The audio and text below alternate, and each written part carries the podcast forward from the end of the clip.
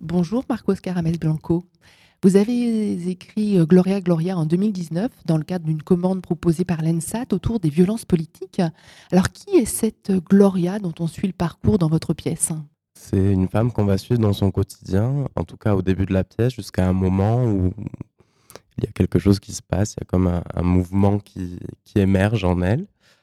Euh, Gloria, c'est quelqu'un qui suit euh, une norme, en fait, simplement, euh, qui est très précise, qui est décrite de façon euh, assez euh, méticuleuse dans la pièce par son ami Rita qui s'occupe de la narration de la pièce, qui est celle de simplement se préparer, être avec euh, son mec, aller au travail, revenir, s'occuper de son mec, etc., etc., tous les jours.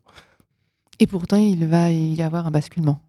Oui, oui, oui, tout à fait la pièce, elle met en place comme ça euh, une partition un peu infernale quoi, qui mène à une rupture. Euh, en fait, c'est une pièce vraiment quand j'ai commencé ce travail, moi j'avais envie de m'intéresser au carcan. Il y avait deux choses. Il y avait le carcan, et il y avait la sortie de route. Donc il y a, un imaginaire assez routier en plus dans Gloria.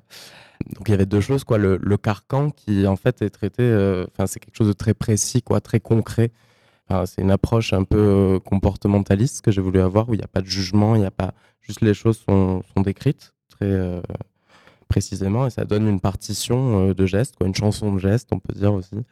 Et en fait, je cherchais comment tordre le comment on raconte une, émancipation. Quoi. Il, y a, y a quelque chose où la, catastrophe est déjà arrivée, elle, elle, est au tout début de la pièce.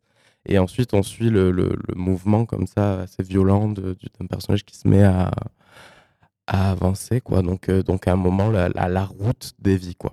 Et ça se fait un peu comme ça, tout seul. Parce que personne ne se méfie de Gloria, finalement. Euh, ni son mec José, ni sa patronne Paul, ni même ceux qu'elle croise euh, au bar ou, ou ailleurs. et elle bascule dans cette violence, presque, on a l'impression, par lassitude.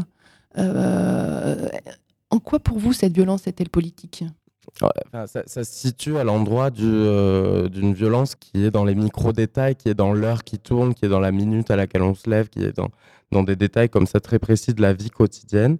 Et en fait, nous, on avait rencontré dans le cadre de l'ENSAT euh, une philosophe qui s'appelle Elsa Dorlin, qui a écrit un, livre sur l'autodéfense. Et ça, ça m'avait assez marqué sur l'idée qu'il y a des corps qui sont violentables, en fait, dont on ne se méfie pas, parce que de fait, on les considère comme euh, plus faibles, plus, plus vulnérable, plus attaquable aussi, plus agressable, c'est moins grave. Et donc Gloria fait partie euh, comme ça de, de, de, ces corps, quoi. Enfin, c'est rien que du fait que ce soit une femme. En plus, c'est une femme qui est pauvre, qui, qui sort aussi de, de, certaines normes, qui est pas qui, qui, pas dans des normes de beauté, qui est, qui est assez originale, qui est assez euh, indépendante aussi, même si elle elle a, un caractère comme ça euh, assez particulier qui fait que elle est déconsidérée. Quoi. donc, euh, c'est en ça que se situe l'aspect politique, je pense, de, la pièce, c'est que c'est pas une histoire individuelle. Quoi.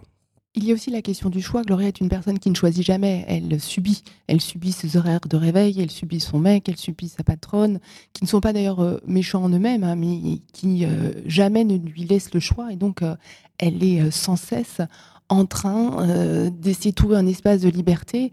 Et finalement, on a le sentiment que c'est une explosion qui va lui permettre euh, d'atteindre euh, cette, cette, liberté et que c'est le seul moment où elle choisit.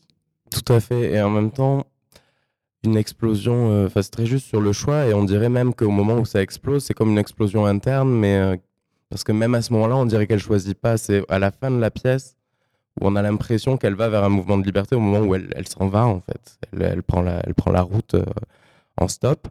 Avant ça, euh, c'est même le moment, donc il y, y a, un meurtre hein, dans la pièce, il y en a même euh, un et demi, on sait pas trop. Mais même ce, ce, ce, meurtre, il est entre l'accident et le choix délibéré. C'est-à-dire que c'est dans un micro-détail, c'est le fait de regarder la, la prise, donc il est question d'une prise, et de, choisir de ne rien faire, qui, qui constitue le meurtre, là où ça pourrait être un accident. Donc même ce geste-là euh, émancipateur, il est pris dans une continuité de gestes, euh, en fait. C'est le fait de subir, mais c'est même le fait juste de tenir, en fait. C'est, ouais, c'est la, la, routine, quoi, quelque chose comme ça. De... C'est à cet endroit-là que je situais tout à l'heure quand je parlais du, du carcan. Quoi. Dans l'écriture, vous travaillez des registres très différents puisque euh, le récit nous est donné par Rita, la meilleure amie euh, de Gloria, mais il y a aussi donc des scènes dialoguées, rapportées, euh, qu'on imagine dites par, par Rita, et puis des incises qui se glissent comme ça dans le, dans, dans le texte. Qu'est-ce qui vous a amené à choisir ce mode de récit? Il s'est présenté un peu euh, par lui-même. En tout cas, moi, j'aime beaucoup travailler euh, l'épique, quoi, la forme épique, euh, le, fait de raconter quelque chose. C'est vraiment ça qui est venu en premier. Les dialogues, ils sont arrivés très tard, alors qu'ils prennent quand même beaucoup de place. Et donc, à la base, il n'y avait même pas Rita, il y avait, il y avait comme ça un récit, peut-être choral, peut-être poétique, un, poème dramatique où on avait comme ça, euh, cette histoire-là, qui est celle de Gloria, qui s'entrecroisait avec euh, les, incises, euh, mais qui n'étaient pas à ce moment-là des incises. Ça donnait un grand poème dramatique. Puis à un moment, je suis venu mettre des corps en fait, dans le texte.